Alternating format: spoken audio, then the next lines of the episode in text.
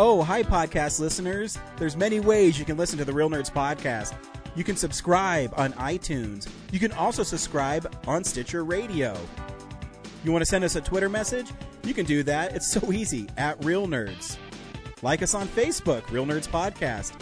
You can visit our website, realnerdspodcast.com, where there'll be a lot of articles for you to not only read, but to listen to our previous shows. Do you like your stories told through pictures? Then you can also follow us at Real Nerds on Instagram. You can also call us 720-6nerds5. Thanks for listening and enjoy the show. Hi, this is Georges Genti, and you are listening to Real Nerds Podcasts.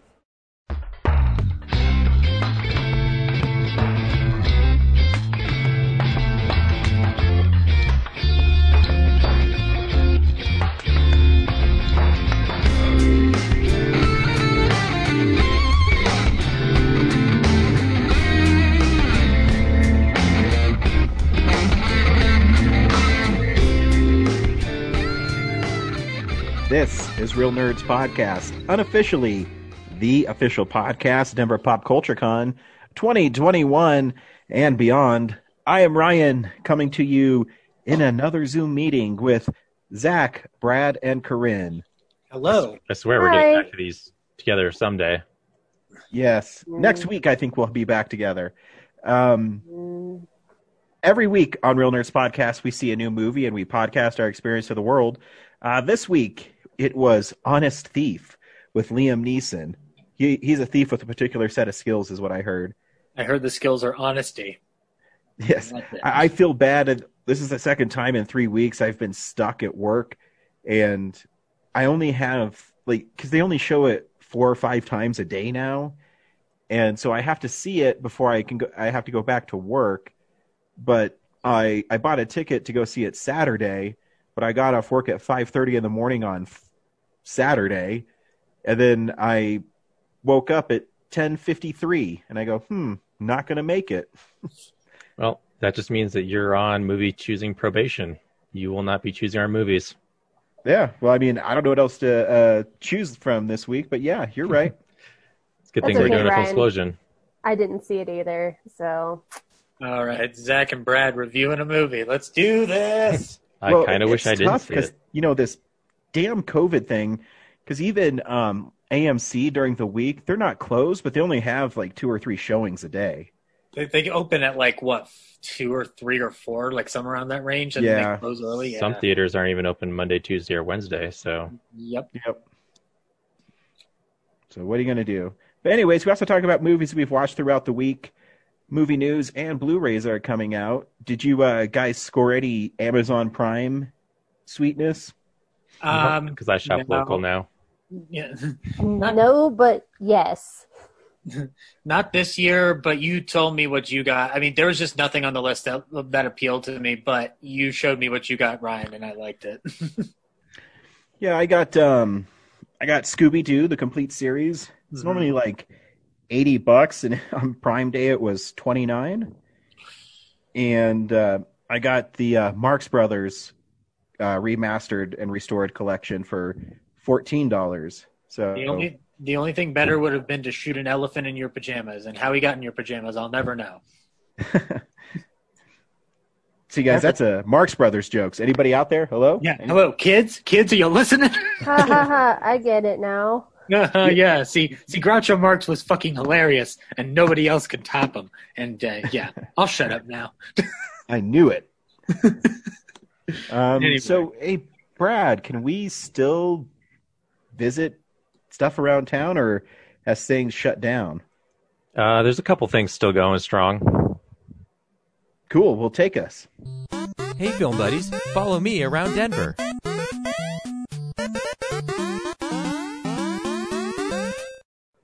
Uh, yeah, the uh, 88 drive-in is still running. Um, you didn't find this out last week because I didn't post the episode in time, but they had a new lineup of Labyrinth, Dracula, and Resident Evil: The Final Chapter. Uh, 32 Dracula? Uh, uh, Francis Ford Coppola Dracula. Oh, okay. the Um, good one. That's Uh, good. We'll, we'll discuss that later. Good. I'm like Jonathan Harker. So that's what's playing at the 88 Drive-In, and by the time this episode come out, comes out, they'll probably have a new one. Um, so Check your local, list, local listings. just go to 88, the number, drivein.net, and you can stay current and don't have to wait for me to post episodes. Um, I think they're going to go through Halloween, so there might be a trunk or treat thing going on. I think she, uh, oh, cool. the owner was saying they wanted to do a it double feature again, but we'll see. Ooh. It double feature, and then The Shape of Water for the adults at night. I don't think they're gonna. It's definitely gonna have a family friendly something in front of that because Now, now, man, gotta watch some fish fucking. uh, yeah, um, I think the Holiday Twin has a lineup. They just haven't posted it yet, so um, they're they're still doing like concerts and things. So uh, that's that's it. Um, yeah, Right on. if I- if I'd posted episodes on time, you would have heard about the 48 hour film project screenings last week, and uh, so you missed that too. Yeah, I I ended up doing something on. I ended up having work on Thursday night. Otherwise, I would have attended. But I'm sorry. Uh, did you not get the message that they were available Thursday, Friday, Saturday, and for the re- re- remainder of tonight? I did not get that message. So you have until midnight to jump in and, and vote for Spotlight. Okay. Well, And then I how do we do that, Brad? I will cancel all plans after this podcast. Go to watch.eventive.org and type in Denver 48 HFP screenings in the search bar, and A, B, and C will pop up.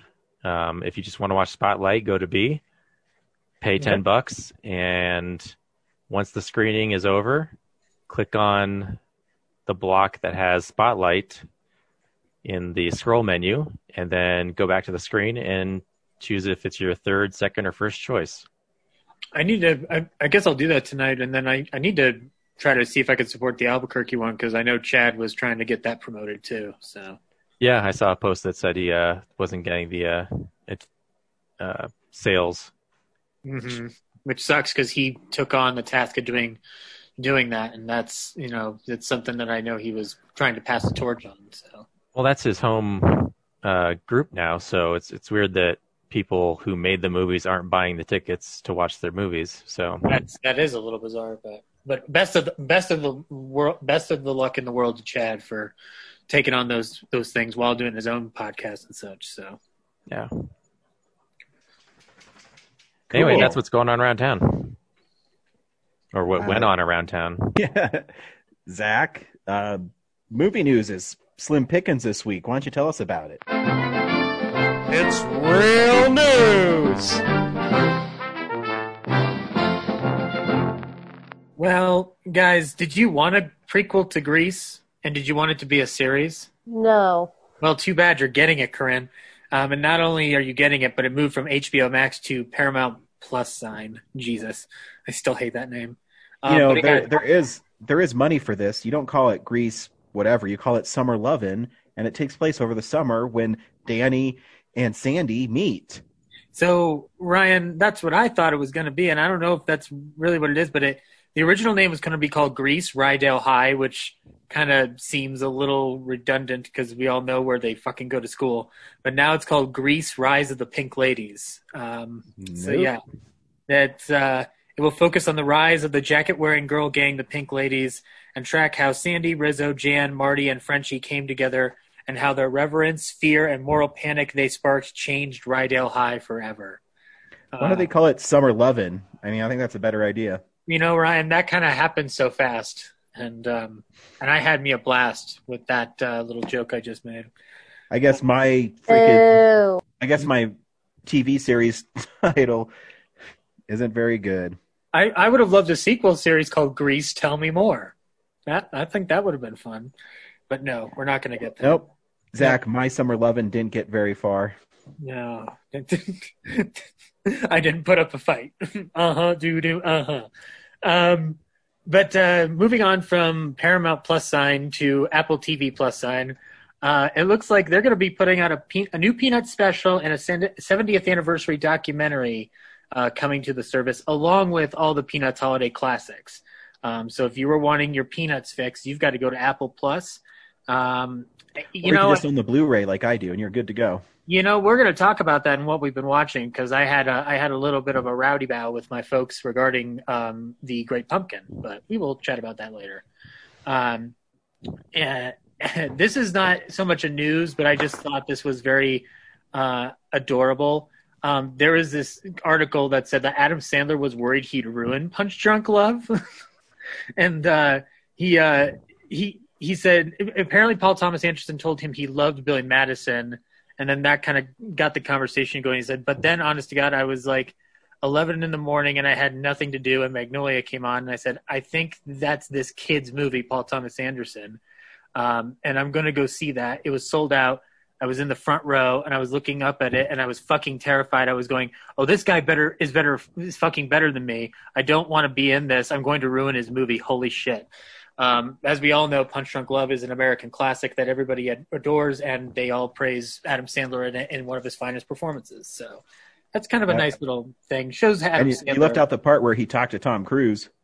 Yeah, yeah, that is true. He, there was also the part of talking to Tom Cruise within that. Um, so it was it was basically a Ryan story that only.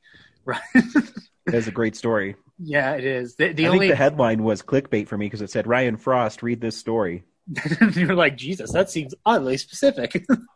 um, at the end of that interview, though, he did say "waggity doo," um, and uh, we'll move on. Ryan, you know that Texas Chainsaw Massacre reboot that we've been uh, talking about and kind of all the shit it's going through.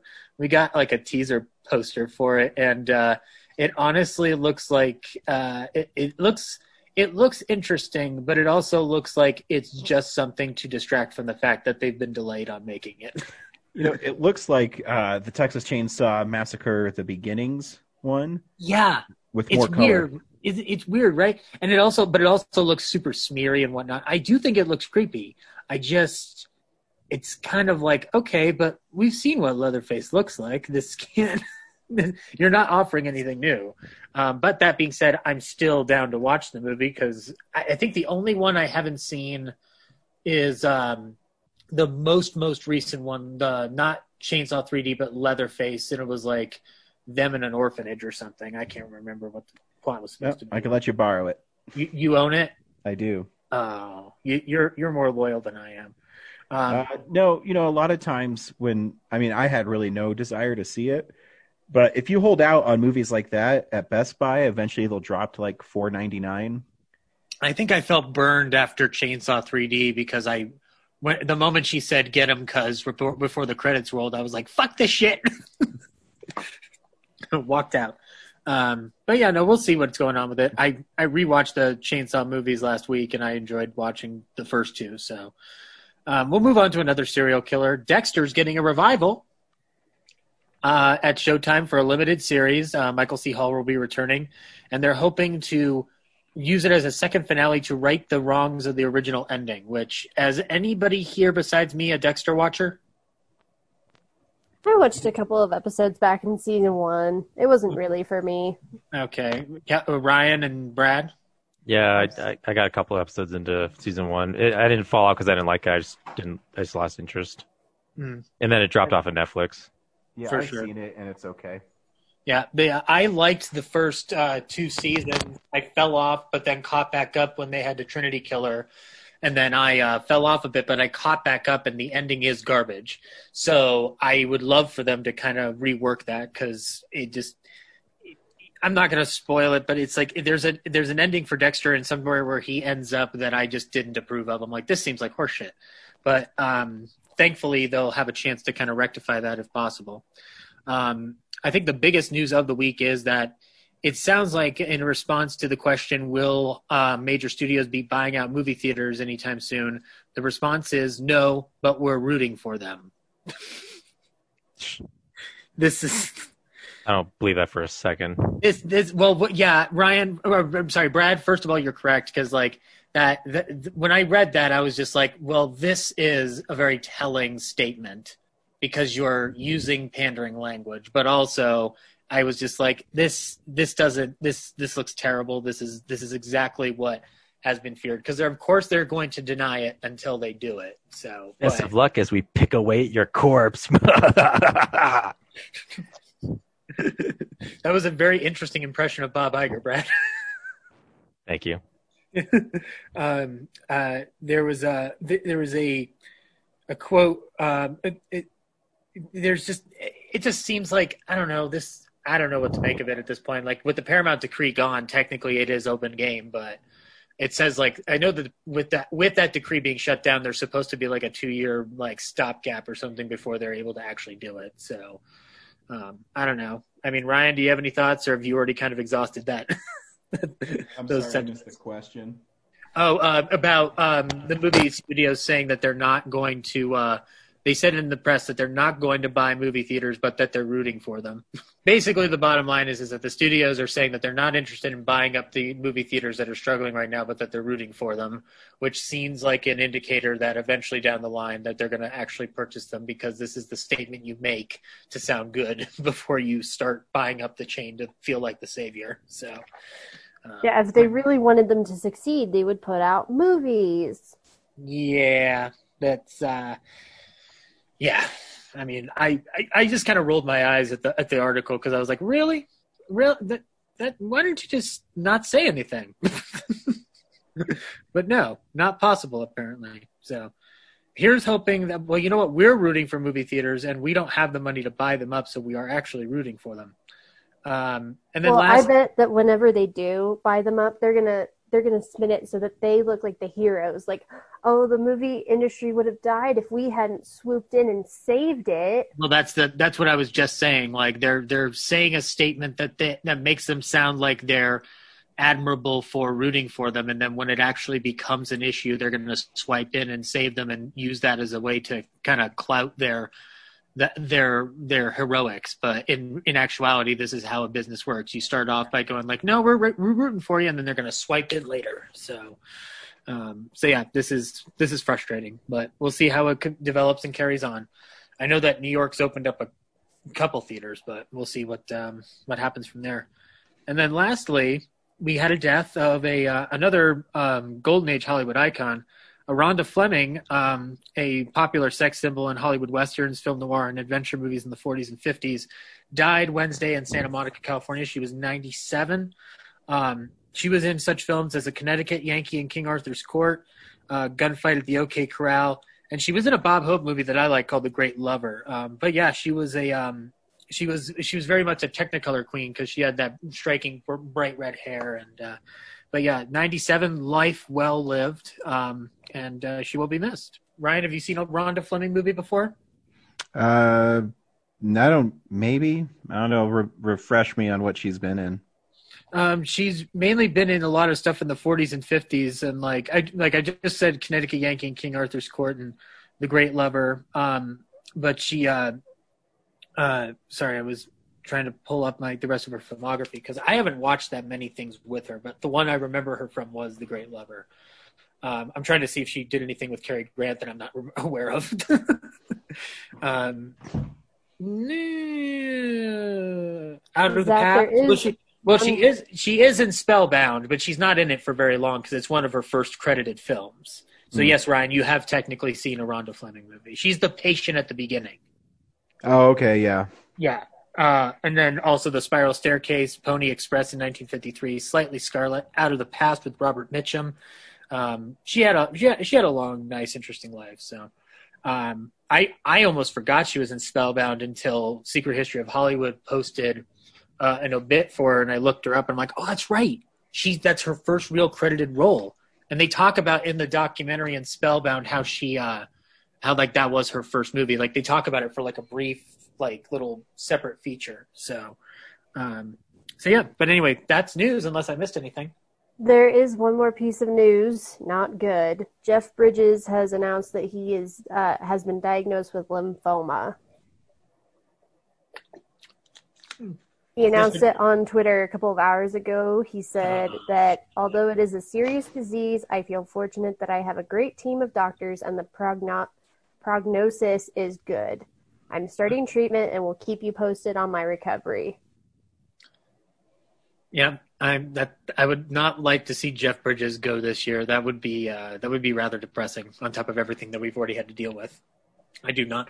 Not to bring up a film that James doesn't like mentioned on this show, but I would not like the dude to go that way. Yeah, that's news. Hey, what's coming out on Blu-ray next week? We're gonna tell you.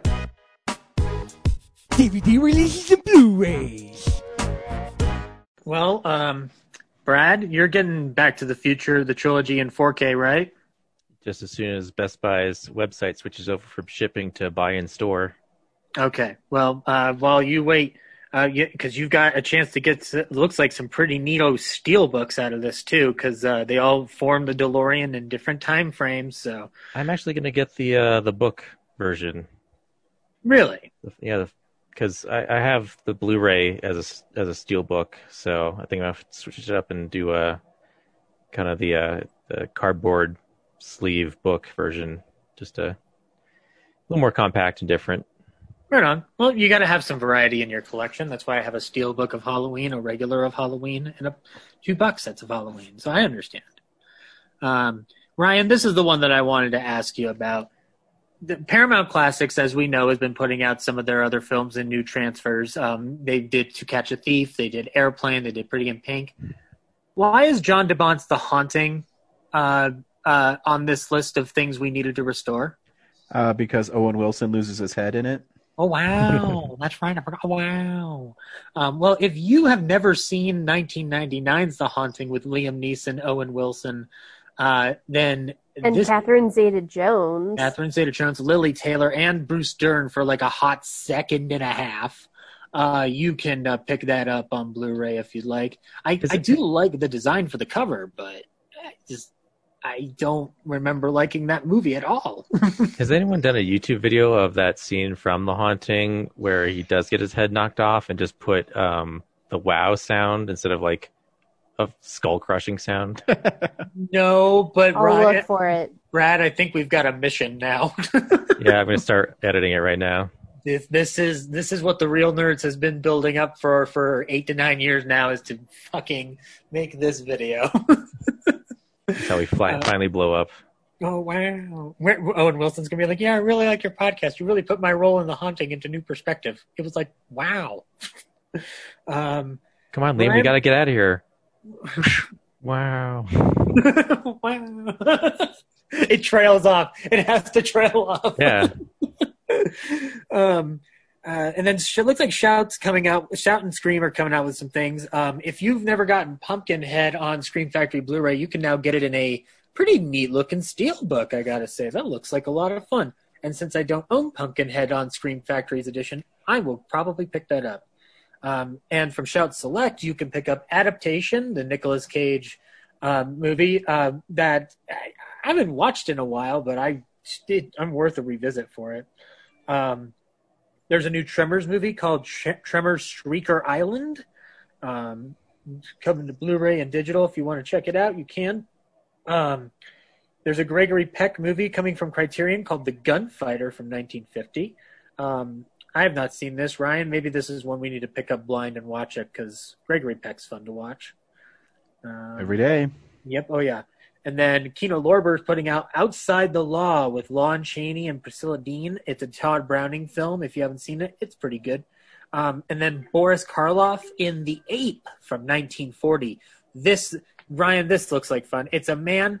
Um, it's it's a man who I'm assuming is supposed to be the Karloff character in a white mustache but brown hair, and then an ape is behind him behind bars. I have a feeling this ape is up to no good. Um, nice. We will uh, we will definitely have to see what happens.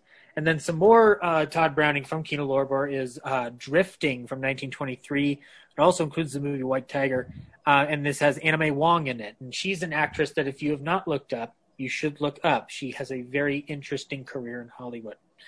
Um, and then Picture Mommy Dead from 1966 with Don Ameche, Martha Hyer, and Zsa Zsa Gabor. Um, this is uh, I, I'm, I'm curious. I want to see this plot here. There's no synopsis for Picture Mommy Dead, but I like that title, and Don Ameche is really cool. You know, so I will I will. He can break dance when he has alien powers. Fun fact. Um, and then Mickey's Christmas Carol is getting a Blu-ray release. Um, Yeah, yeah. Ryan, is this one you'll be picking up, or do you already have it anyway? Uh, I already have it on Blu-ray. Okay, well then this is one that I could pick Well, up. Then. I might be picking it up then. Why don't Corinne? Why don't we both pick it up and then we'll we'll compare our copies. You Uh, should. It's a wonderful Oh yeah, uh, short.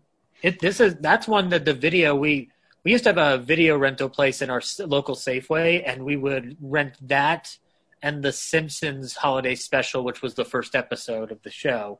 Uh, we would rent those tapes constantly as kids. So, um, and then lastly is uh, Warner Archive is putting out Sunrise at Campobello, uh, which is a uh, Franklin D. Roosevelt centered film uh, directed by uh, Vincent J. Donehue, written by Dore Schary, and has Ralph Bellamy and Greer Garson in it, along with Hume Cronyn, um, everybody's favorite Hume Cronyn.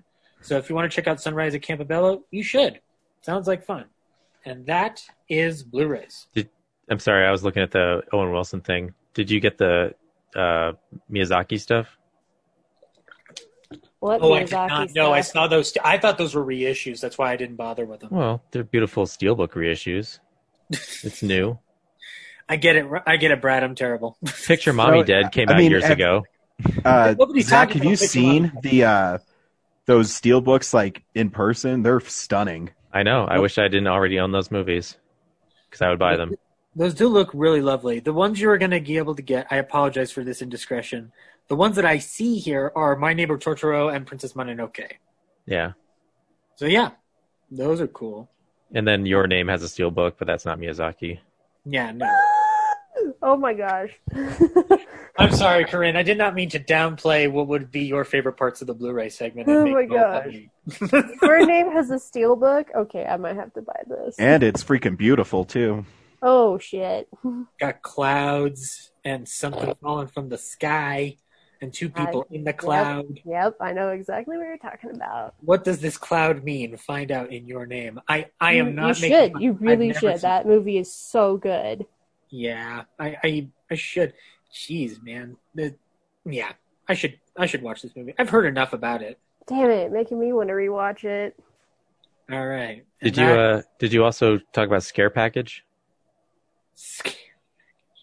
It's a Shudder original. Ryan, have you seen it? No, I have not. Yeah, I have. That's I actually have it coming because it's um it's one of the movies I saw at Telluride Horror Fest last year. Was it good? It yeah, it's pretty fun. Such Um, an endorsement. I mean, it was the best movie I saw there. Um, it's an anthology and it's pretty funny and it's pretty gory. Um, The cover looks good, it, so I'm curious it about it. like. Yeah, I'd like to check it out. The cover looks great. Oh yeah, it, it like it's pretty great. Um, I mean, it's it's obviously low budget, but it has a lot of horror uh, icons in it, and the stories are pretty funny. Um, uh, the the director of it went on to direct a couple more movies.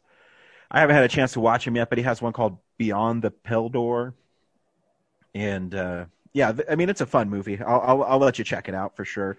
It's one of those things where I pre-ordered it because um, it was only twelve dollars, and I wanted to support like you know an independent filmmaker that had it show at Telluride, Yeah. kind of my thing. Because I also got one that I saw there um, last year called Porno, and uh, it's, it's an anthology, Ryan?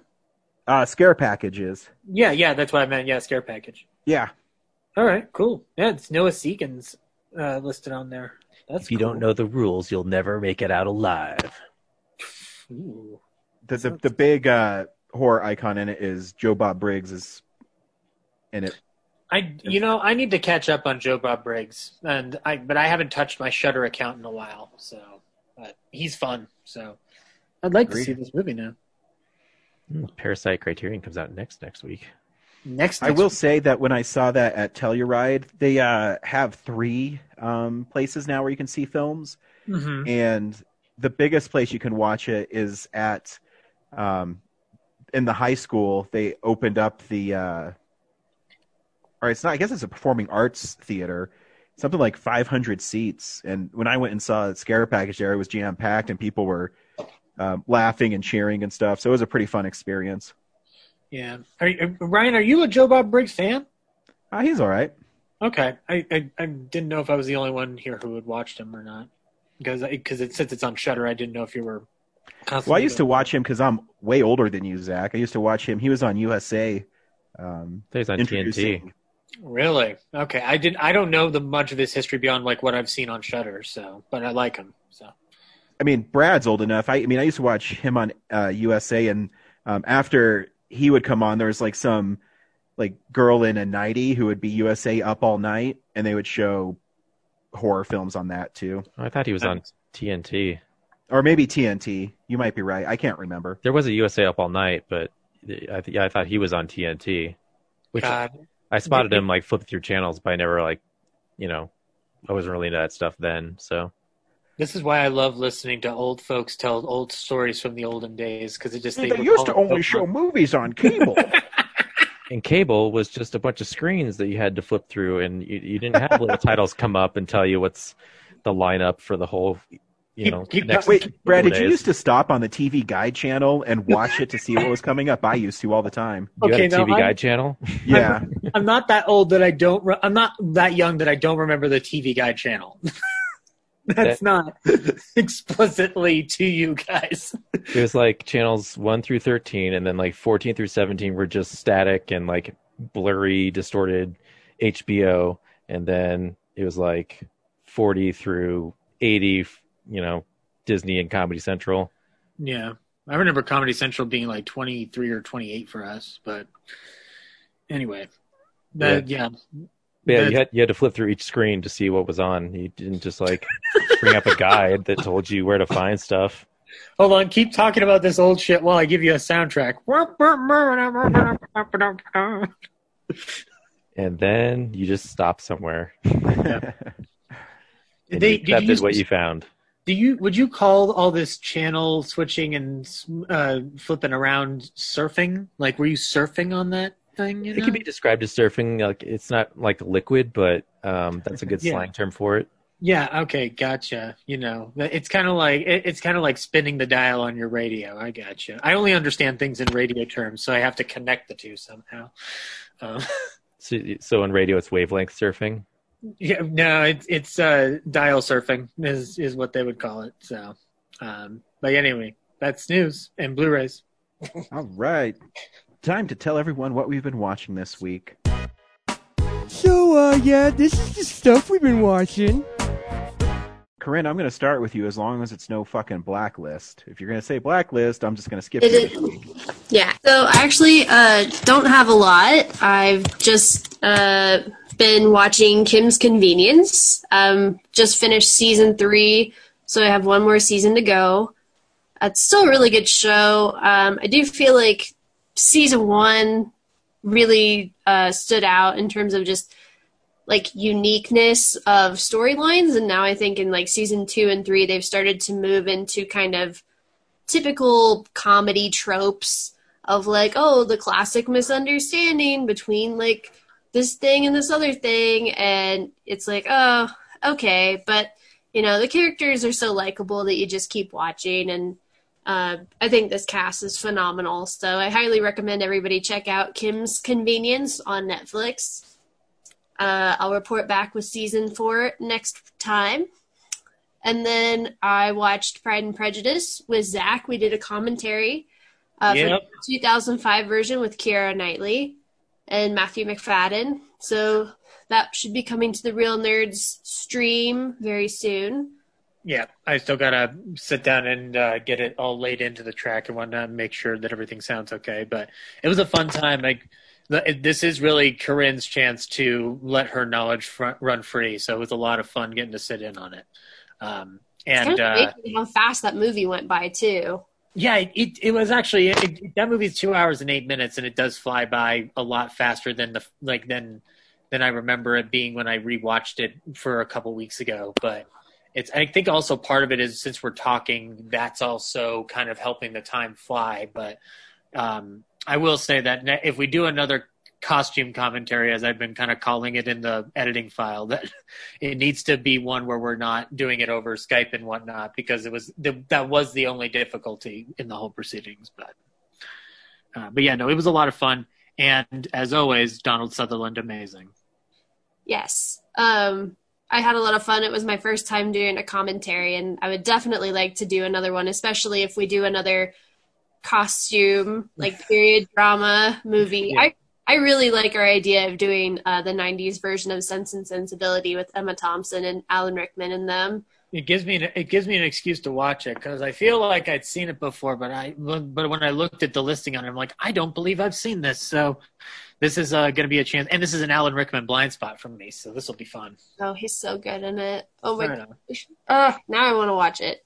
Um, so then the last thing I saw was uh, I've been I watched the most recent episode of the Inuyasha sequel series, Hanyo no Yashahime, and oh my gosh, this show is crazy. Um, we are three episodes in, and like everyone from the main cast is still mysteriously disappeared.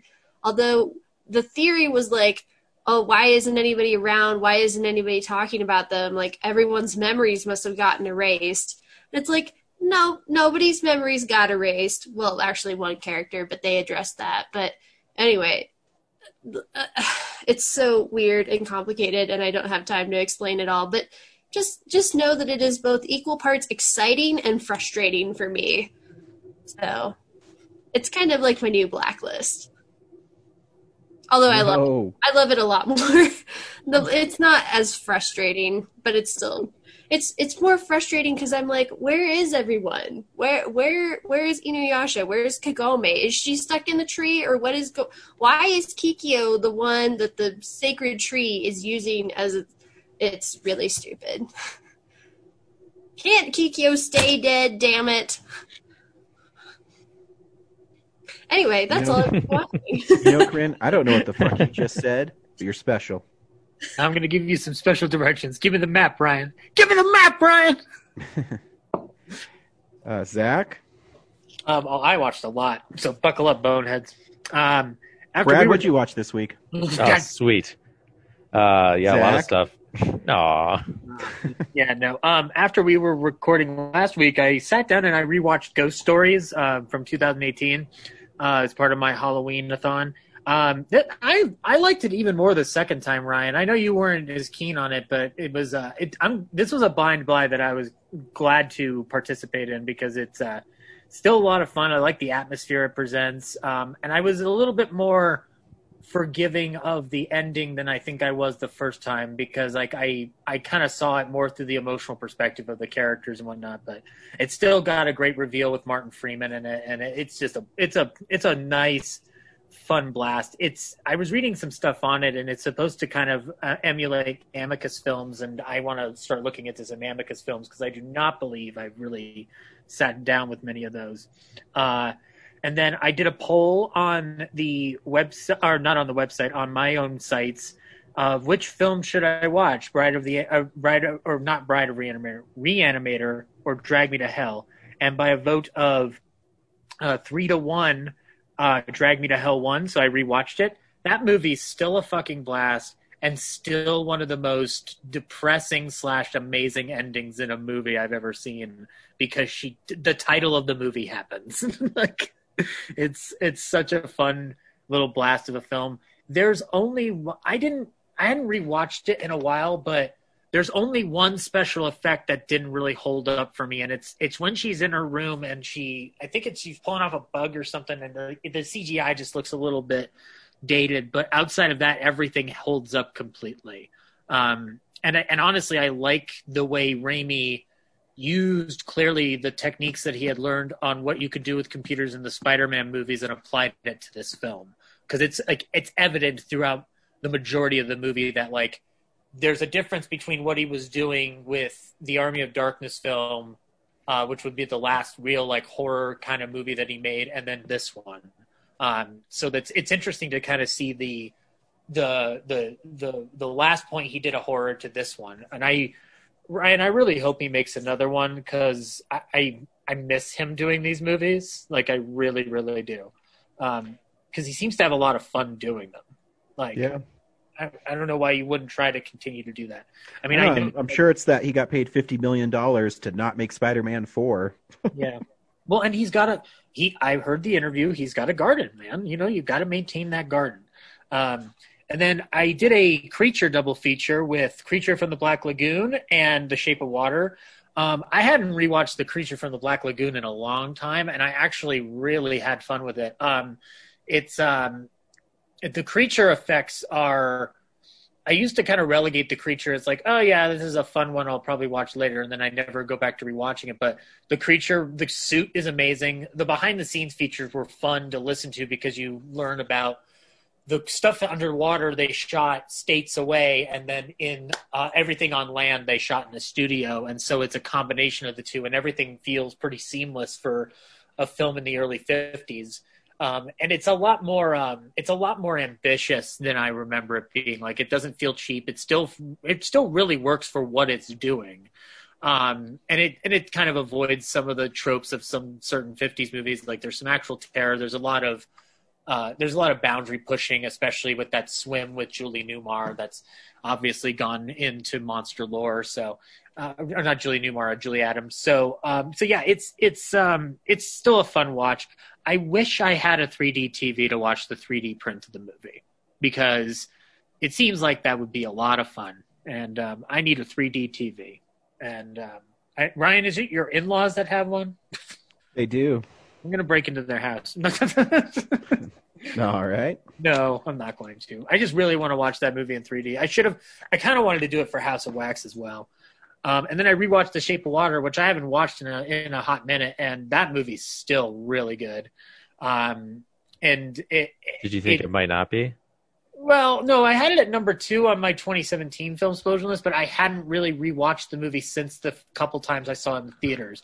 I picked it up on Blu-ray because I knew I'd want to rewatch it, and the, the everything from the score to the story, like this is like Guillermo, one of Guillermo, like it's in the top five of Del Toro for me in terms of what he's doing with it. Michael Shannon's still perfect in this film. Like I, I think that the movie honestly has aged better than I thought it would.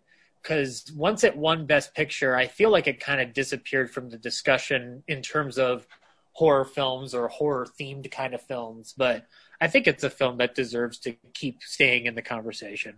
Um, I kind of want to see Criterion do something with it, but I know it's owned by a company that will never allow that to happen. Um, and then I rewatched The Phantom of the Opera from 1925. Um, I watched the 24 frame per second version for this particular screening, and the movie still rocks.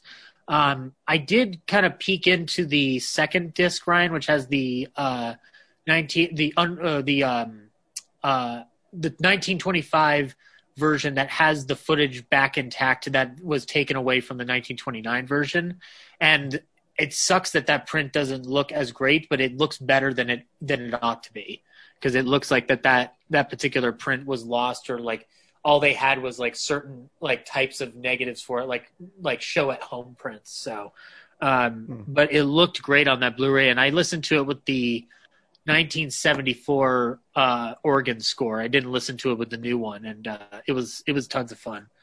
Um, and then uh, I kicked into the Friday the 13th box set for the first four entries. So I rewatched part one, part two, part three, and part four. Um, I don't think I've ever seen part one look that good. Like that, it, it looked even better than the Blu-ray that um, Paramount put out, um, the one that I had for a while. Um, and it is still a fun movie. Part two was still a lot of fun. I had a lot of fun with part three this time. I think I've just kind of settled into what the movie is. Um, I still don't really like Shelley, but it, it's fine. It's it's what it is. Um, I guess three is one of the ones that might have a manufacturing error, but I I think it's on, only on the 3D print. I unless I'm mistaken. Yeah. Um, and then part four was still a lot of fun. That's obviously one of the best Friday movies ever made. But I also dug into the special features on it, and they they don't miss a beat. Like nearly everything is there that you could possibly want out of that collection, unless of course you were able to put in Crystal Lake Memories, the documentary, into that disc somehow, which you're not going to do. Um, so, but yeah, I'll keep going through the series. Um, I have to call in replacement discs um, for um, for the whole thing because I know that Jason Goes to Hell and Jason X have issues on them too. But and yeah, then the last what? Jason Goes to Hell is a two second shot of a dude's wrist getting broken, and Jason X is they're missing audio f- when the camp camp counselors are getting hit with sleeping bags. Oh, really? Yeah. Uh, that seems small, but you know, if they're going to offer, if they're offering the replacement discs, I guess. Oh, I'll- I already already put in mine. I mean, if they're going to give them to me, I'm going to take them. Yeah, that's that's kind of my thinking. It's just like why not? Um, and then for uh, I did the Secret History of Hollywood Film Club uh, yesterday, and I rewatched the movie Mad Love with Peter Lorre. Ryan, have you ever seen Mad Love? Mm-mm. I think you'd like this movie. Um, Peter Lorre plays a demented surgeon who sews on the hands of a de- uh, of a of a knife thrower onto Colin Clive's hands, and the movie is Peter Lorre being a creepy doctor and Colin Clive sh- proving to people that he has awesome knife throwing skills. It's still a wonderful, uh, not like early '30s horror esque film from MGM. Like, and they're not a studio that would make a lot of horror horror properties. Like Hmm. when they made Freaks, that was their biggest gamble, and it obviously didn't pay off for them. Uh, but this is a Peter Lorre film. I think you'd have fun with. Uh, he walks around in a fur coat and bald and, and bald head, so he's uh, he's as creepy as Peter Lorre can possibly get. Um, so, and it's only an hour and seven minutes, so you're not risking that much. Um, and then the last thing I rewatched was The Raven uh, from uh, from 1935. That that movie's still a lot of fun. It's still not a great movie, um, but I really enjoy Lugosi in that movie. He's uh, he's a lot more. Um, he has more to do in that movie than he ever gets to do after this point.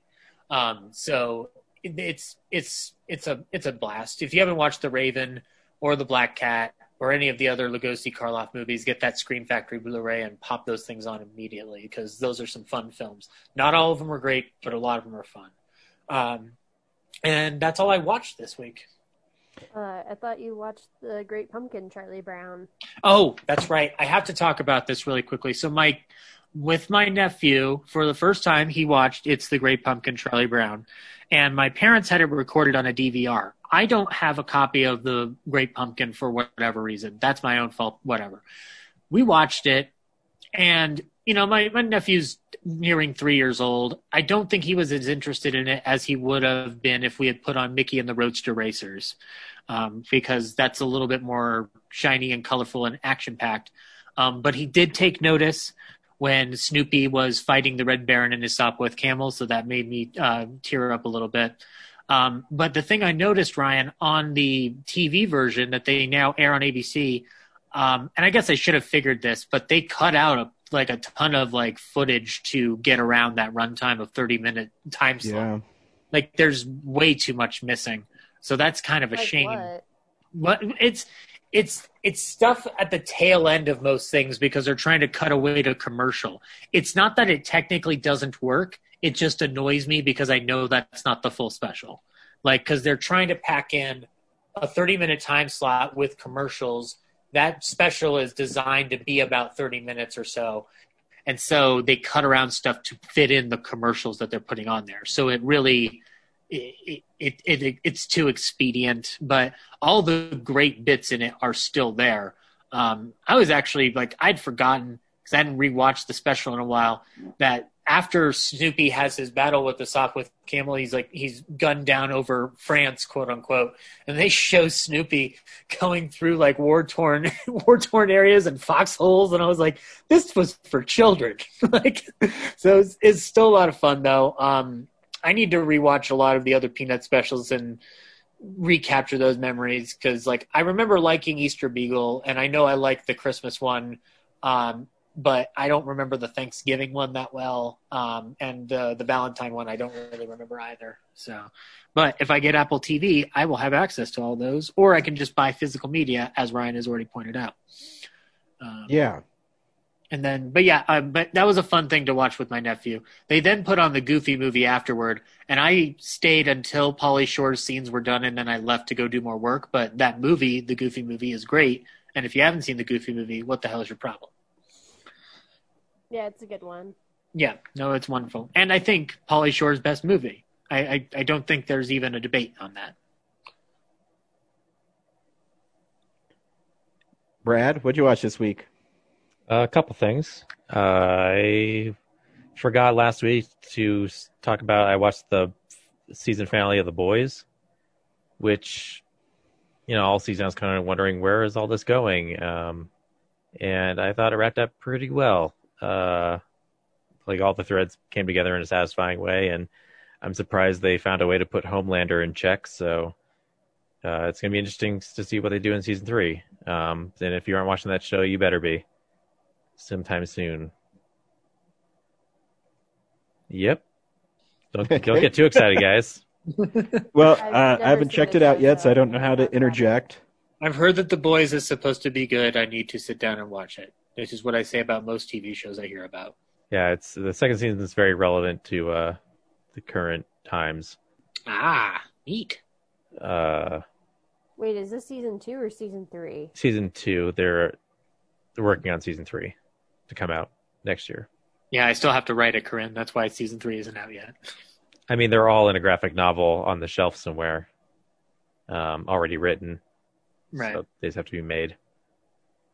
So I think I'm gonna start checking out the comic, see what what's coming up because I need to know what's gonna happen next. Who knows? Amazon might pull a Netflix and just cancel it, uh, even after greenlighting it. Yeah, well, I th- it feels like Amazon lets their stuff try to win an audience first before they.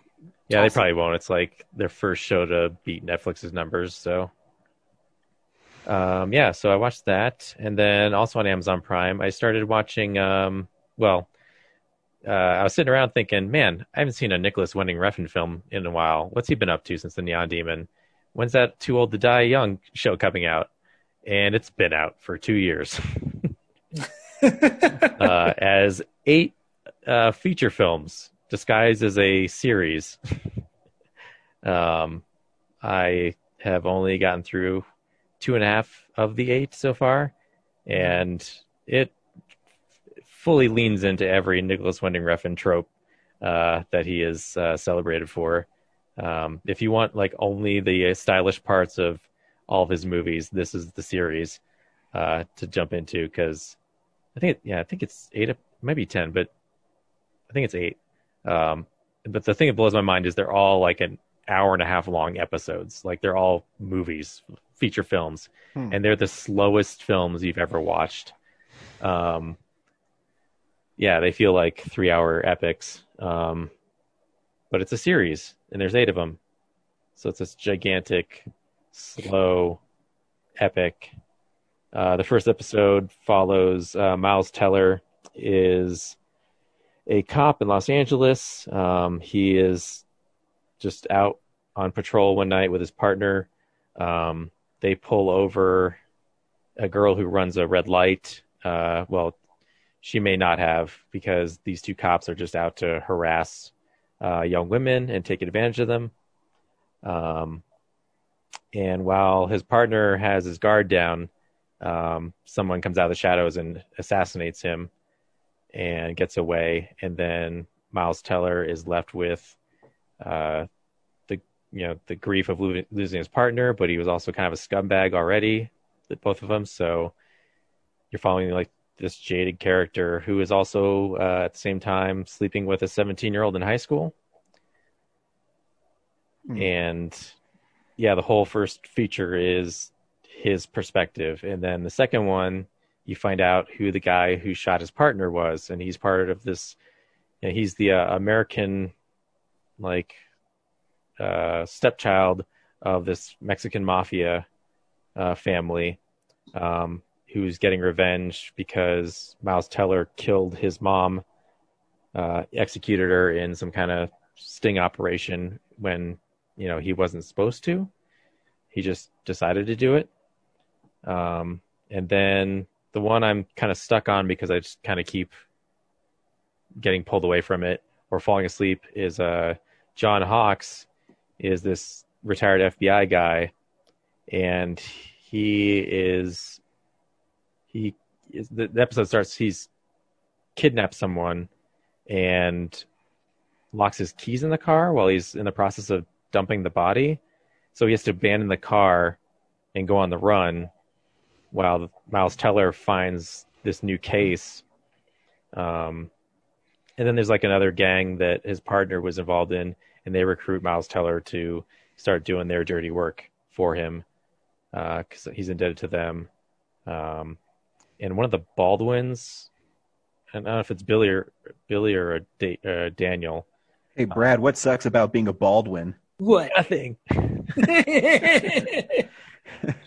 Um, that reminds me of something I watched this week.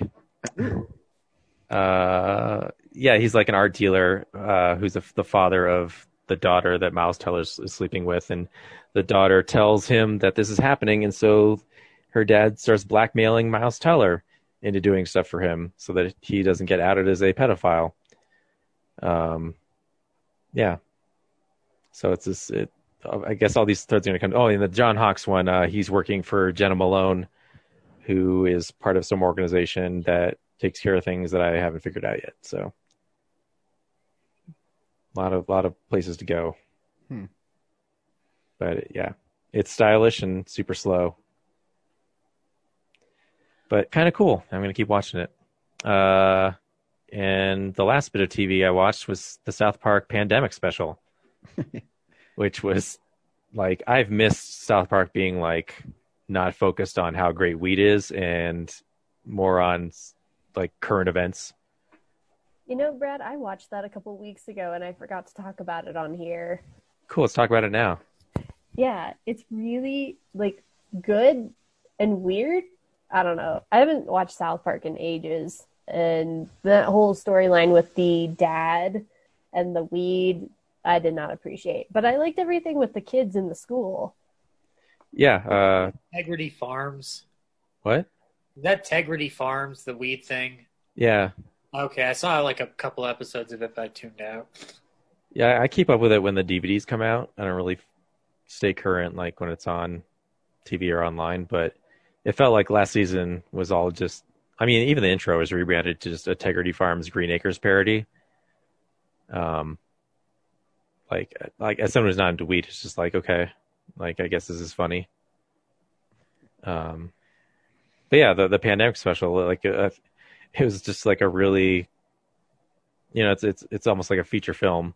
Um, there's like musicals and musical numbers in it, and uh, like all the overlapping storylines were great, um, and just like they did a fair amount of like bouncing between people's like different views on what's going on. Um, yeah, it was, it was, just really clever. I, I I've kind of missed South Park being that clever. I uh, the over the last couple weeks when uh, I get a headache or something at work or I get annoyed, I watch uh, Cartman's song "Social Distancing" and it puts me in a good mood. Yeah, Yeah, that was actually how I got onto it. I found, uh, I think like it was advertised on Facebook that they just had like Comedy Central had that clip of the song, and I was like, this is actually really catchy. I want to watch this now, and I half regretted watching it because, like I said, the dad storyline is bad. yeah. Randy's storyline is pretty disgusting, but hmm still kind of hilarious. I didn't think it was funny at all. But yeah, everything with the kids was like surprisingly poignant. I was like, damn, yeah, the kids going through this today, they're gonna have a rough time. yeah, Unless you're Cartman and you're you're cool with skipping school. Yeah, and the fact that they tied like Randy's storyline back into, th- I think even just something from two seasons ago, uh, was pretty like wow, that like that, like it that logically makes sense. Like if this was the real world, that would just yeah be insane. Um, anyway, trying to spoil it too much. Uh, then at the theater, oh, and then um, the Mallrats uh, special edition Blu-ray came out last week, and it's funny we're talking about the Friday the Thirteenth uh, errors, disc errors, but the Mallrats menu has a typo in it. oh, really?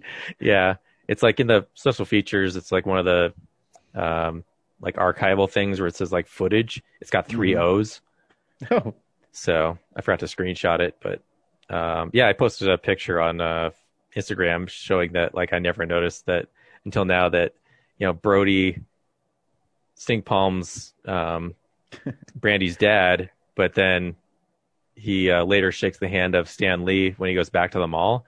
I'm like, gosh, I hope he washed his hands at the dirt mall in between scenes, or else he just made Stan Lee really sick.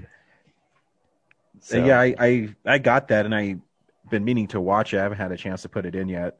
It's um, it's the first Kevin Smith movie I ever saw. I remember I saw it at a cast party when I was in high school, um, maybe in '97.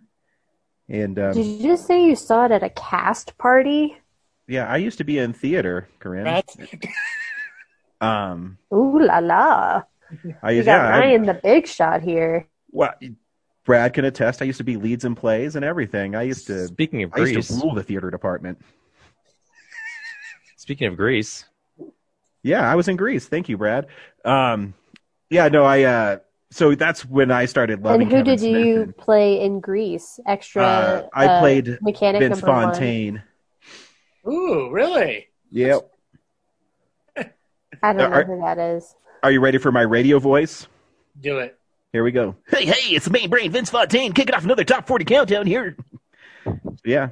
That's, that's just like I remembered it. that that that did my heart good, Ryan. Thank you. it was funny. Our the- our drama teacher says he likes to cast people in roles that they think they are, and so he cast me in the role of the perv. So that was really awesome. Oh, Thanks. Oh man, I got cast as an executioner in Comedy of Errors. Oh, gonna kill people. Are there any are there any videotapes of your theater career? And he also cast me as Tybalt in Romeo and Juliet, so he thinks I'm an perv asshole. Is basically what he thinks I am. I was gonna say, didn't Vic Fontaine just grab ass that whole scene? Uh, yeah, he was really weird. Like that's a, a really inappropriate like character for high school. Right? Yeah, what are you gonna do? Uh, so Uh, yeah, not Mar- play Vince Fontaine apparently. Uh, yeah. So Mallrats, the I didn't watch the film. Uh, the menu looks great. So the I, have to, I, I want to put the the Universal Blu-ray up against the to see the visual quality, but it looks like the Arrow one's just like like RoboCop. It just looks fantastic. Um, Yeah, I, when I read the uh, tech uh, specs of it on um, Blu-ray.com, it sounds like Arrow went back to more of a film look to it, where uh, Universal scrubbed it digitally a lot. yeah, I, I imagine that. Yeah. Hmm. Um, but yeah, I watched the special features. There aren't too many new ones. Uh, most of them are just Kevin Smith sitting at his like office desk, uh, like he's podcasting, um, kind of relating uh, stories. They do have a tribute to Jim Jacks, which I don't think is on the uh, Universal one. It's probably because Jim Jacks died after um, after that release was made out. So Yeah, and then, then uh, there's one with just Mewes alone talking about his experience on Mallrats. nice. and uh, there's one where they get like the location manager and um, like a uh, what are they called? Just someone from the background actors, um, and then one other person I forget their title, but um, they couldn't get them like in the room to film them, so they just like Zoom called them and then animated them. So Oh, Special features, pandemic special. yeah. So there's that, and yeah, uh, then it has like all the old features I'm pretty sure carried over from the Universal release. So uh, still a cool, still a cool uh, set, and you get like the blueprints and the reversible cover art. Uh, Yeah, the booklet. I read the booklet. It, it- the essay in it's really good. Oh yeah, I didn't, I didn't read that yet. So That's good. You should check it out. I will. Uh, if you wanted to read, why didn't you just get a book? Why are you getting a movie, huh? Uh, you know what? If I find the novelization of Mallrats, I will start reading it. They have a novelization of Mallrats? Probably. If I'm they gonna go don't, s- Brad, write it. Just T.S. Walked down the stairs and bonked his head, and Brodie said, "Touch not, lest ye be touched." um, Uh, they yes, do ha- I've seen that movie many times. I can probably recite the whole movie verbatim. there is that deleted opening, like super extended sequence that I'm glad they deleted. Oh yeah, the, the the, uh, governor ball thing. Yeah, the attempted assassination, like just sets the wrong tone It is. for that film, and just yeah, like yeah, I don't get don't have to get into it. I'm not a big fan of. Is it Jason or Jeremy London? Jeremy London, Uh, throughout the film, I think he's okay, but he still has one of the greatest deliveries in any film ever. She's fucking dead. I, I, I love that moment. Man, I'm gonna watch Mallrats tonight. I think. there is a Mallrats paperback, but it's a companion. It's not an Nice. novelization. So I think it's the one that Kevin Smith is holding up in the uh, bonus features whenever he references Mallrats. Um, yeah, and then at the theater, well, uh, at the drive-in, I guess, I watched uh, Francis Ford Coppola's Dracula, and all I can say about it is uh, like, I'm a real estate agent. Have you seen it before, Brad? I did like I think when I was like on VHS when I was working on Hollywood Video, um, but I, I didn't remember much of anything from it. And this time on the drive-in, it was so dark of a movie, I couldn't see anything going on. So uh, I saw Dracula get stabbed at the end because the sun was setting. That was the only like light part of the movie. so, yeah, Really, think about it, that is a dark movie. Yeah, Uh, I mean, like uh, uh, film wise. yeah, it's always like in a castle in someone's bedroom, or it's like in a You know? bar somewhere in Yeah, a lot of natural lighting from candles and things like that. Yeah, a lot of candlelight. So, uh, but the drive-in owners said they were working on getting a laser bulb instead of just the ones they have right now. So hopefully, next season's projections will be a lot easier to see. It's really plagued like a lot of DC movies there. Hmm. Um, yeah. Uh, and then the last thing I saw was Resident Evil: The Final Chapter Nice. also at the drive-in, and yeah, that is the end of the that series. Was it a little easier to see? yeah, that that was brighter because uh, Alice is out in the daytime for most of it. Hey, Brad, when you were watching it, was the uh, quick cutting and the editing really annoying to you? Because I wa- rewatched it recently, and the quick cutting was very noticeable. I, I it's funny you mentioned that because I literally sat in my car going like, is each of these cuts like the same length? Like if they just spread out a timeline of clips and just cut them all at, they have to be just a second each. Oh, easy, easy, Yeah. if that. like they, they would go back and forth to the same shots just over just to make it look like it was more actiony than it was Yeah, I don't know what because I actually am. I I do like uh, Paul W. S. Anderson. I think he can direct action, but for some reason that film is, whew, yeah choppy. the story is more co- coherent than retribution was but um it's just it's still more the like you know they go underground and they fight stuff like it's different levels and um there was And something then I thought the end for the uh, zombie plague was really unsatisfying, where you break a vial and they all just drop dead. Yeah, like I was like, okay, so by the Umbrella Corporation didn't want this thing getting out, but they had the cure the whole time. Yeah, like, and then why didn't they just release the cure? You know what I mean? yeah, like right away. They probably wouldn't have had to hide all those billionaires in the basement in cryo storage. Yeah. Um, yeah, I, yeah, that I guess that's the whole secret is they released this so that they could like cleanse the earth of all the poor people. Um, yes. uh, seems like a really, I don't know, roundabout way of doing things. And then like the virus is based on like any other movies. Did they say that it came from testing it on whoever started the Umbrella Corporation's daughter, and then Nope. I think And- that's a it is a plot point. I think from the f- games, but I can't remember what game. Maybe uh, Code Veronica.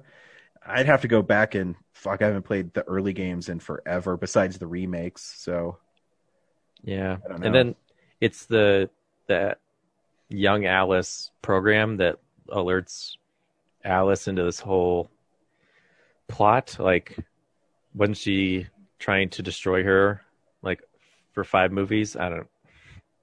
Yeah. Just one day she wakes up and decides, "Oh, I, I want Alice to help me, so I can be Yeah. the hero." Yeah. Um, yeah, and then like we were saying earlier, like the last movie ends at the White House, and they're like fight, shooting all these zombies from like this the rooftop, and then this movie just picks up. I guess at some point, she and Wesker just like got away from each other, and then she's Yeah. just walking the wasteland, uh, fighting dragons. I guess zombie dragons. I can't seem to figure out a way to do more Mad Max. Can we just have Alice and Mad Max team up eventually? Um, that's some news we didn't talk about. Um, oh yeah, yeah, the Furiosa thing. Yeah. Uh, and then it's not even the final chapter because after the whole movie tells you that you know Alice has if she releases the vial like she's infected and if she releases the vial with the cure she'll be cured and you know if you have the T virus she'll be killed so she'll die so she the whole movie you're thinking she sacrifices herself and then she lives and program Alice is just like I was testing you to see if you could sacrifice yourself. You're you're just fine. There was no danger to you at all. And she goes on like riding off in the sunset like there'll be another one. Yeah, fighting more dragons. Yeah, because it takes like six or seven months for the virus or the cure to spread across you know the world. So I'm like, okay, well, way to leave yourself open open to a sequel, I guess. That we'll never get because they're rebooting it but also calling yourself the final chapter. yeah. Which I didn't know this was a book, and what, the other what, five titles were cooler. What What have we learned from anything called the final chapter? Anything? I know Saw's coming back as Spiral. That, that's that's not even. I mean that Friday the Thirteenth. Like you can't. Anytime you say the final chapter, you doom yourself to an entire franchise and billions more dollars. So just like the title Rise, they should retire the final chapter from any titles. Yeah. Oh, you know what? We should next week should be Real Nerds the final chapter, and then we'll guarantee ourselves not only more episodes but more money. I should have called the the rise of the final chapter.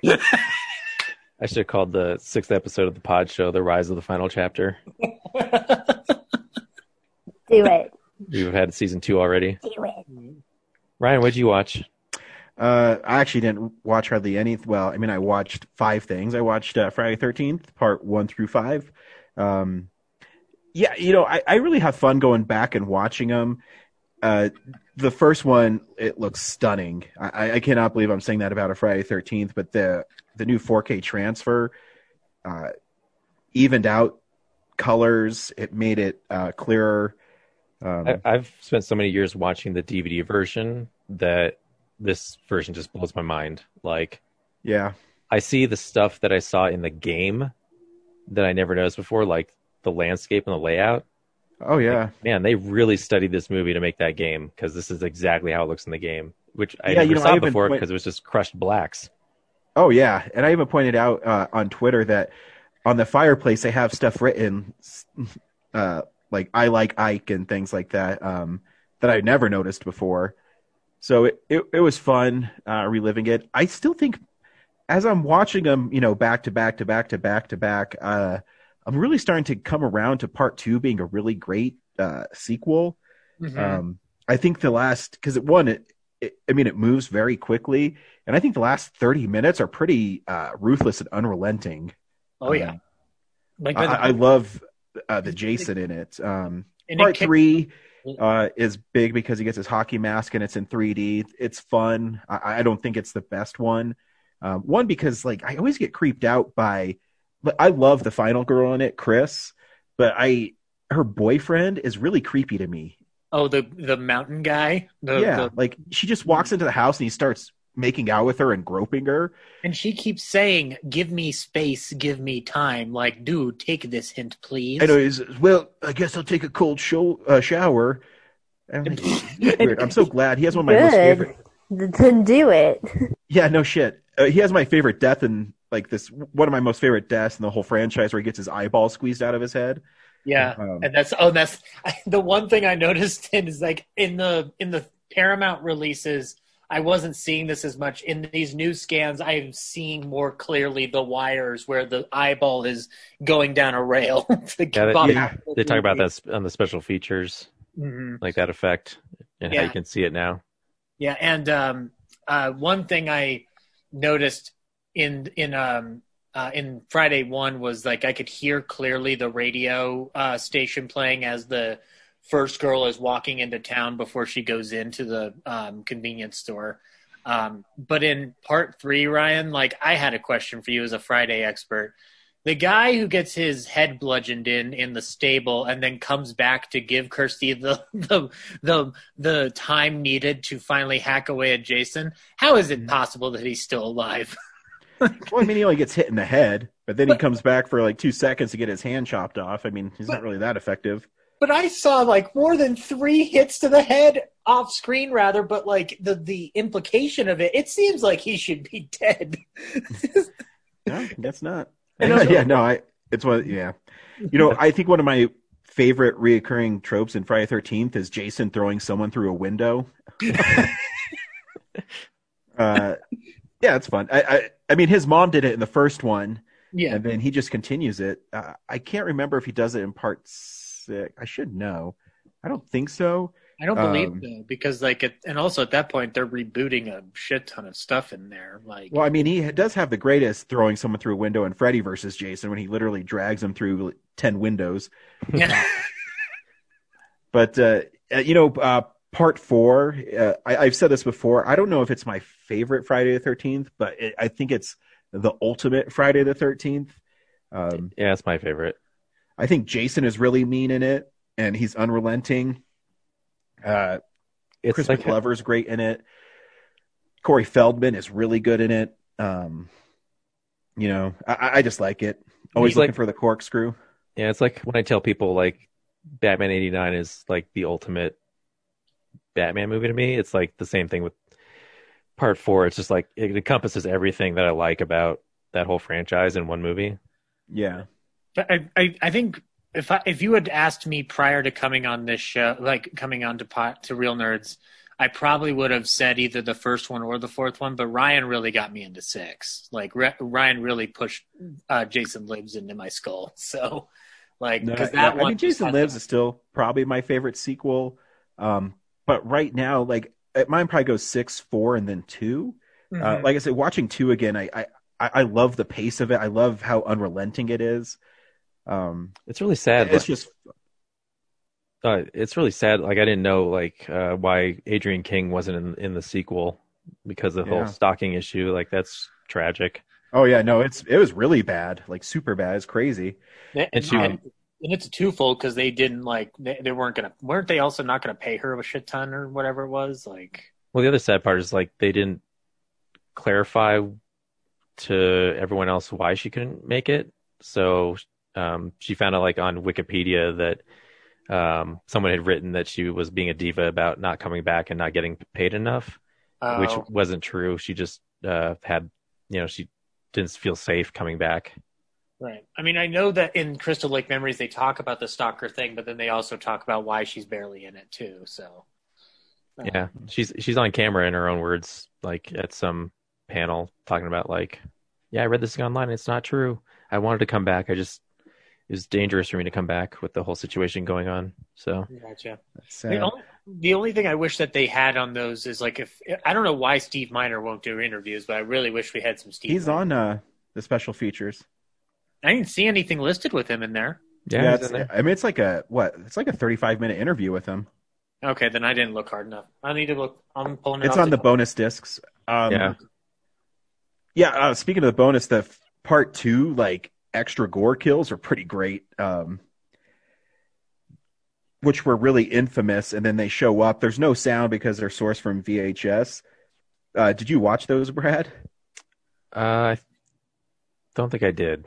It's called like sla- slash scenes. So like the the dude in the wheelchair, man, it's brutal. And then the two kids that are in bed that Jason spears, he stabs them over and over again. Mhm. Is Um, it's is it special feature on the two Blu-ray? Yeah, it's on number Yeah. two. It's Yeah, called it's- slash scenes. Is that the one where the like cop gets hit in the back of the head with a hammer? yeah, Yep. Oh, I must have been looking away. No, I I watched I watched them Ryan. They're, they, it's amazing that they even have them. Like that's Oh, yeah. that's that's astounding. and then uh, yeah, and then I watched part five, and that one I is just not good. Yeah, I- I just think it's actually a really obnoxious movie. Mhm. Um, and uh, but I will say it's not remastered at all. But now that it's on a Blu-ray of its own, it gives it more room to breathe. Uh, the best part is at the end when Tommy's looking at and his imagination is materializing Jason in front of him. Mhm. Uh, the makeup on Jason is really great, where uh, it they added in the scar from him getting his hit in the side of the head with a knife, and um, so that looks great. The rest of the movie is I can deal do without. I, I I try to watch that movie once every couple years, and every time I do, I I always say, why am I putting myself through this fucking movie? James Because deep down, you want to know what happens to Roy. You really do. Like, no, I, and, and the direction is so bad in it. I can't. Every time I watch it, they really don't show people dying. They show a reaction of a face, and then a holding up of like a knife or a butcher knife or something. yeah, and then they they choose instead of the violence to just show more boobs and whatnot, which is like, Yeah, it's James- definitely gratuitous. Um, James isn't here, so I'll, I'll ask: Is that the porn one? yes. Wait, wait, wait, wait. No, this is the porn one on the boat in space. That's right. I remember. Love it. So yeah, I'll probably finish the rest of them this week, and that's all I watched this week. Wait. Um, this week, two of the nerds went and saw Honest Thief. God damn it. Brad, should people see Honest Thief? I hate you. Keep making me pay for movies I don't want to watch. Well, Uh, hey, I said we could stream something, and you said no, we should go to the theater. Because I thought you we were all going to watch the movie in the theater. if I know only two of us are going to do it, yeah, I would pick a streaming movie. Uh, yeah, Honest Thief. Um, you know, it's it's not the worst thing I've seen all year, but it's definitely kind of the most questionable motivation type movie I've ever like. Why? Why was this movie made? That's I want to have this get made to answer why this movie was made. It's just. Don't you think Liam Neeson's tired of playing the same character over and over again? not if I you would get paid think so, to, I guess. I mean, he he's kind of in a movie actor jail right now, so I guess he's got to take what work he can get. But um, it's just so derivative of everything else he's done, and then just just the plot of this, like, uh, we'll talk about it later. What he says to like justify himself being the hero, I'm just like, oh my god, who wrote this? Zach, Um, I, I mean, like, I, I, I didn't really bring up any objection into the um into the thread to see this. I, I was just following orders. Um, the uh, the Nazis said. I know. So I'm, I guess I'm no better than them right now. Damn it. Um, no. Um, uh, you know, no, that's not. That's these are two. That the one's a more serious issue. This one's just honest thief. Uh, no, I wouldn't. Um, I think this is um, uh, this is quite possibly the worst thing I've seen in the theater this year or streaming this year.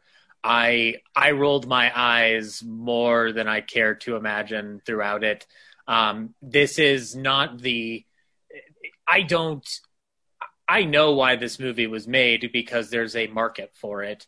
I'm just astonished that it's as pedestrian and just flat out boring as it is. Like this is a boring movie. Um, and we'll get into it because like I- hate when I'm able to predict every single thing. I don't mind being able to predict a few things, but I predicted every turn in this movie is like I didn't have to go to the theater for it. I could have just guessed the Wikipedia synopsis and then read the Wikipedia synopsis. Um, and uh, and he looks like he's just bored to tears in this movie. So so yeah, don't go see this.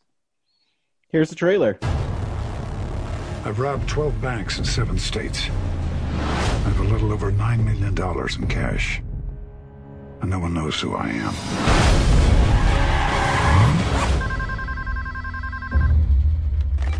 Federal Bureau of Investigation. I want to turn myself in. I want to make a deal. What kind of deal? I hand over all the money I stole in exchange for a reduced sentence. It's important. And what's so important about it? I met a woman. I want to be with her for the rest of my life, without lying about my past. Special Agent Hall, this is Special Agent Evans. Where's the money? The man is telling the truth. We can take this money for ourselves. Let's do it. Whoa, whoa, I'm turning myself in. FBI, open up. What exactly is going on? His real name is Thomas Dolan, former Marine, demolitions expert. He needs to come clean. I'm not a bank robber anymore. With the murder one charge for killing one of their own, the feds will come after me and keep coming. If those two crooked cops are willing to kill another agent, what are they capable of doing to you and me? My girlfriend, she had nothing to do with this. Agent Evans. I'm coming for you. Do what you have to do.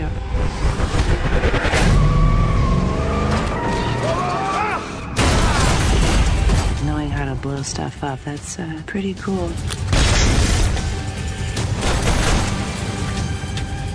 Evans. I want to clear my name, which means I need a full confession from you. Five, four, three, two, one.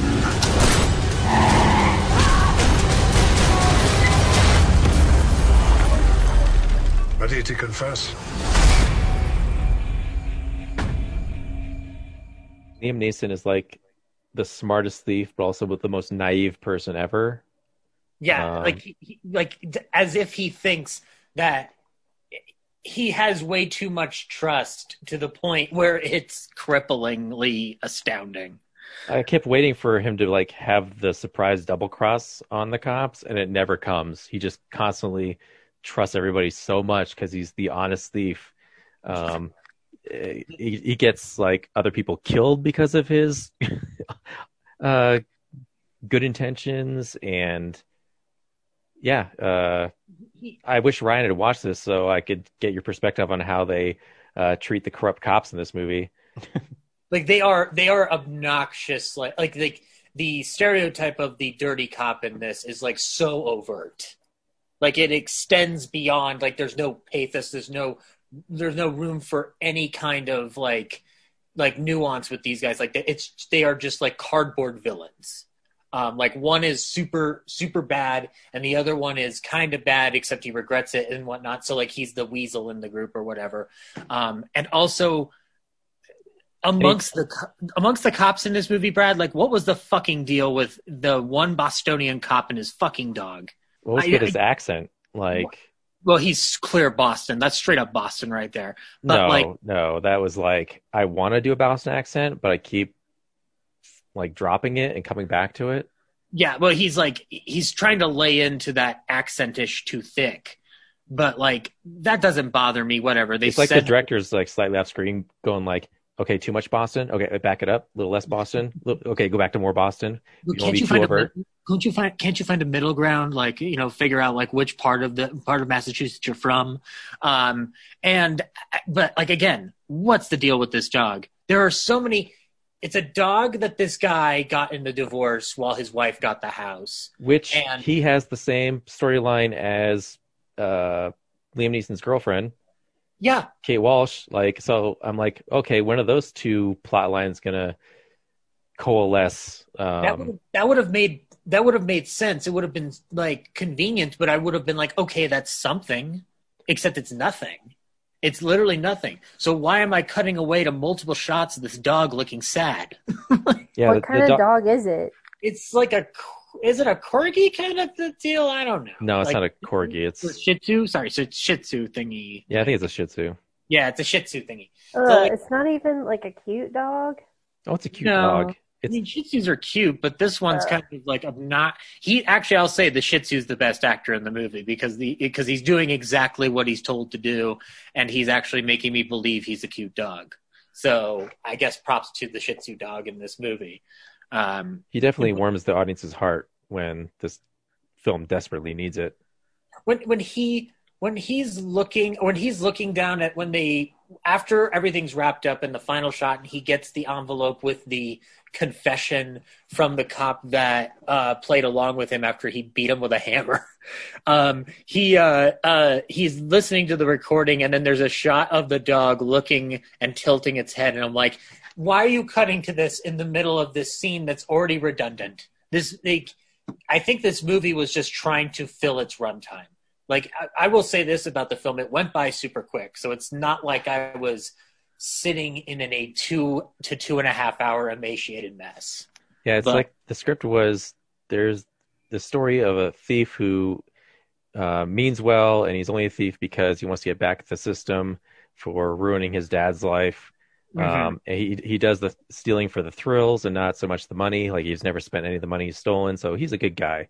And then they're like, okay, this is a pretty generic script, so the producers are like, okay, well, we can put these pieces together. We get Liam Neeson on it. People will think it's a Taken style movie. Those are successful. Then get it out there, and we'll make our money. And Yeah. that's it. It, it it has all the trappings of like the moment I saw the trailer, I was like, this feels like a Cannon movie. Like that that just Cannon came from the grave and made this film, and Charles Nah. Wasn't available. Not that cheesy. No, Like- but like, but because you're right, because I, I, what- that's what I thought when I saw the trailer. When I watched it, I'm like, oh no, this is just a sloppy ass mess. Like it's not even fun. Like there's nothing like all the car all the car chases and like shootouts are super pedestrian. Like it's nothing. There's nothing to it. Um, and I, I don't know. I just kind of felt like I feel like the entire course of the film is just like everybody's like super there's nobody's like everybody's on super extremes like either they're super good or they're super bad and there's no like middle ground or like indication that Liam Neeson like actually has a dark side. Like they try to justify every single thing he does and it's just like like there's a shot of him just making home explosives and Kate Walsh goes like it's pretty cool. And I'm like this is gross. Like he's making in uh he's making his own IEDs like that's kind of a weird thing for your boyfriend to be doing but Well, we find out that it's just a dud. yeah yeah I He's know never going to blow it up. I know but still still kind of a weird line to have it like just going like yeah let's titillate the audience with more uh love of making IEDs at home but well, when they uh, actually show up to uh, Jai Courtney's house and she's like, you know, watch this explosion, like, what you do is actually really cool. it's just I'm actually kind of turned on by this. It's like why?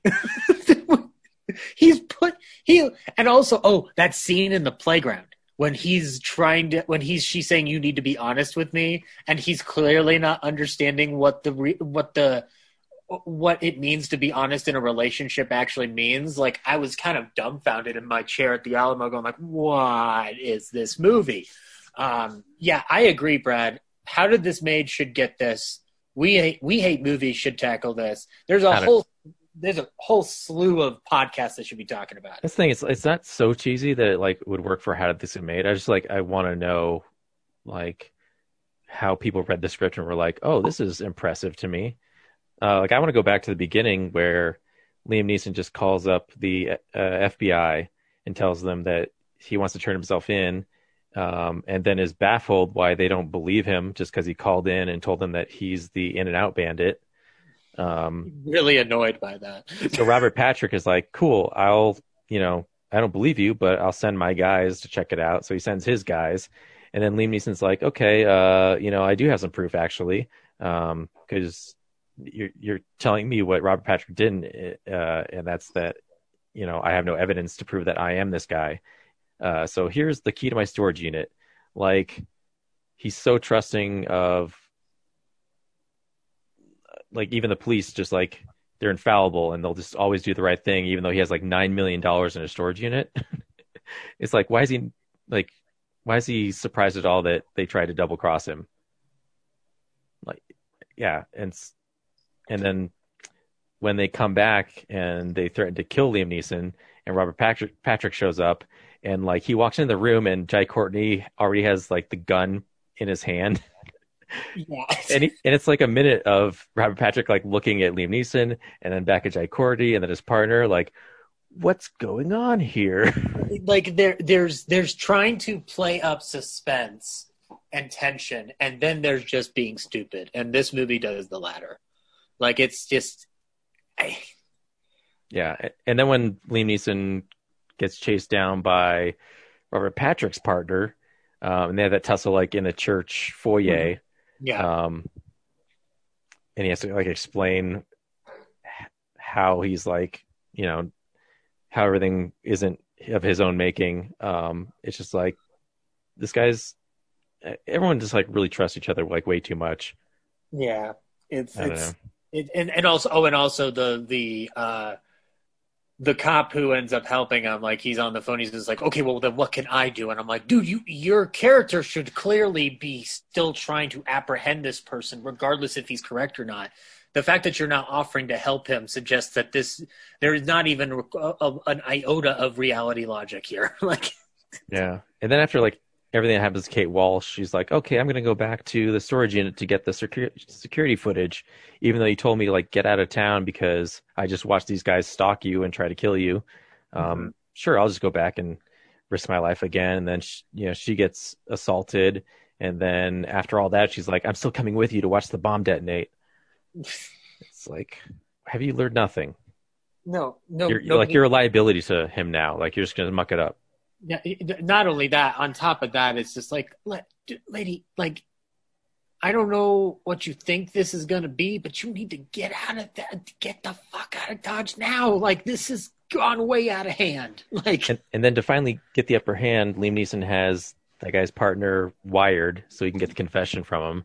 which I called a mile away because I'm like, of course he's got the only way he's going to get a confession is if he gets this guy to do it, and like also him beating the shit out of him with a hammer in his garage. Like, I was just like, this, this is going way too weird. the, the way his partner's acting, you're like, okay, he's obviously trying to get the confessions out of him. Like that's that's how the dialogue sounds, and it's like, how did you not know this was going to end with, you know, Jai Courtney having like another gun and taking him hostage? Like, you should have, like, not like Liam Neeson didn't have to be in the room Yeah. to do this. Like his partner could have just been there and, and said the whole thing and then left.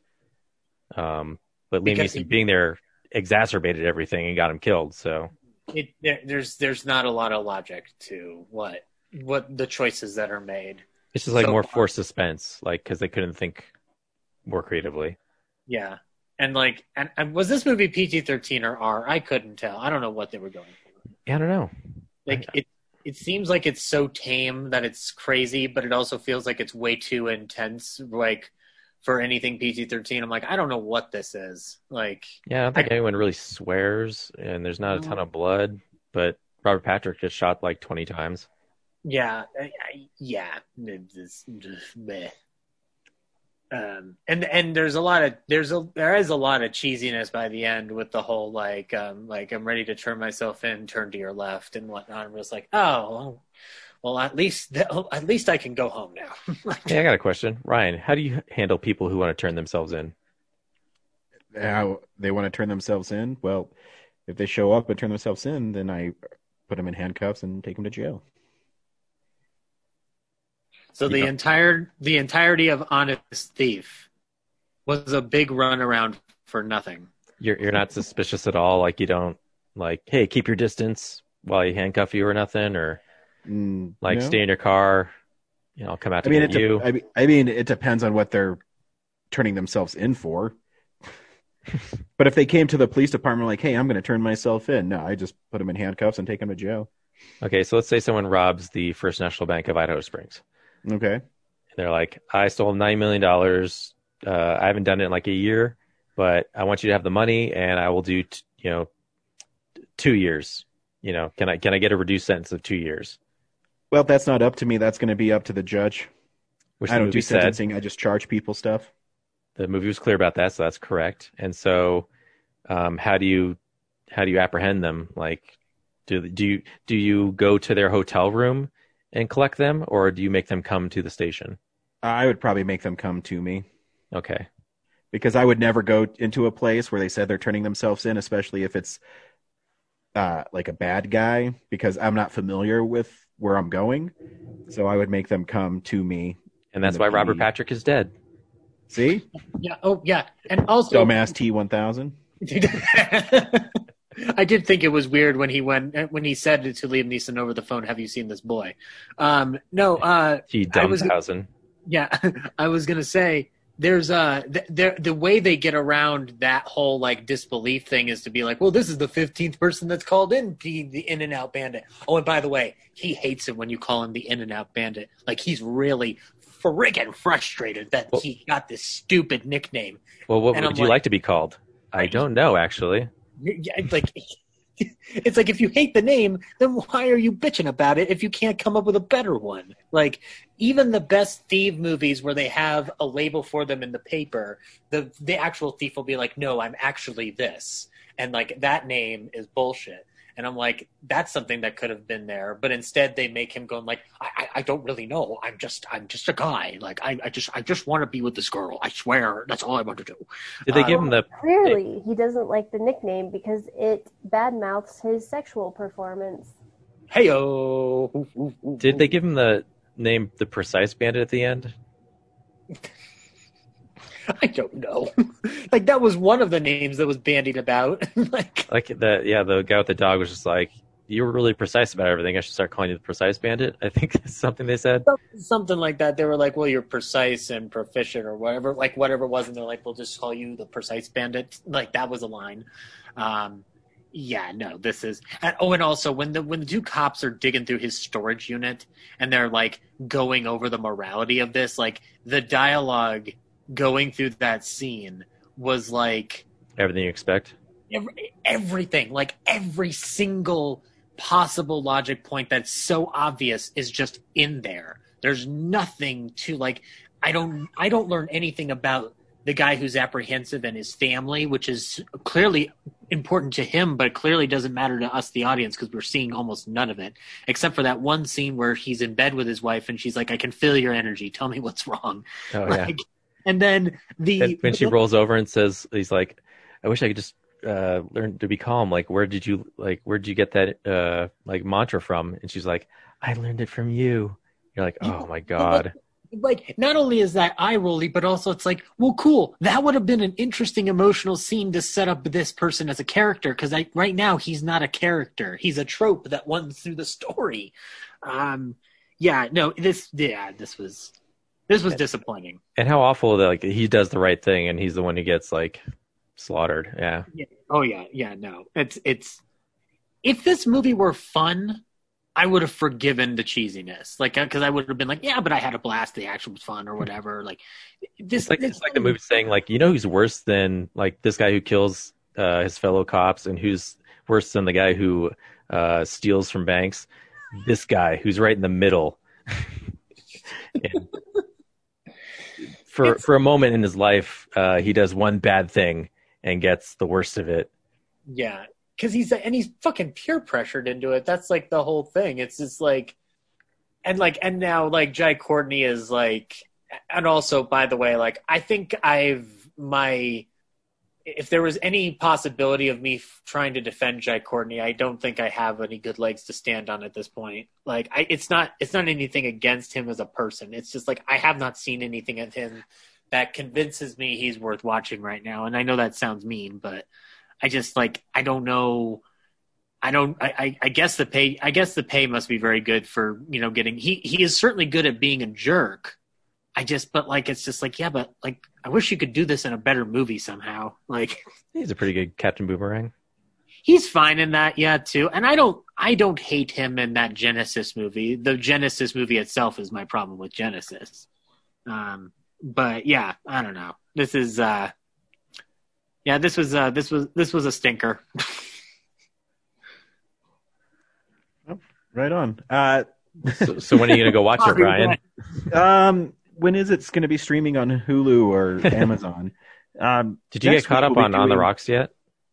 uh, next week we'll be doing uh, Film Explosion 2010. So send us your list for your favorite films of 2010, so we can share them with you. And uh, yeah, thank you guys for uh, taking that one for the team. Until next So week. hard. Brad and I have to go to our emotional support group for people who have watched Honest Thief. Bye. Bye. Bye.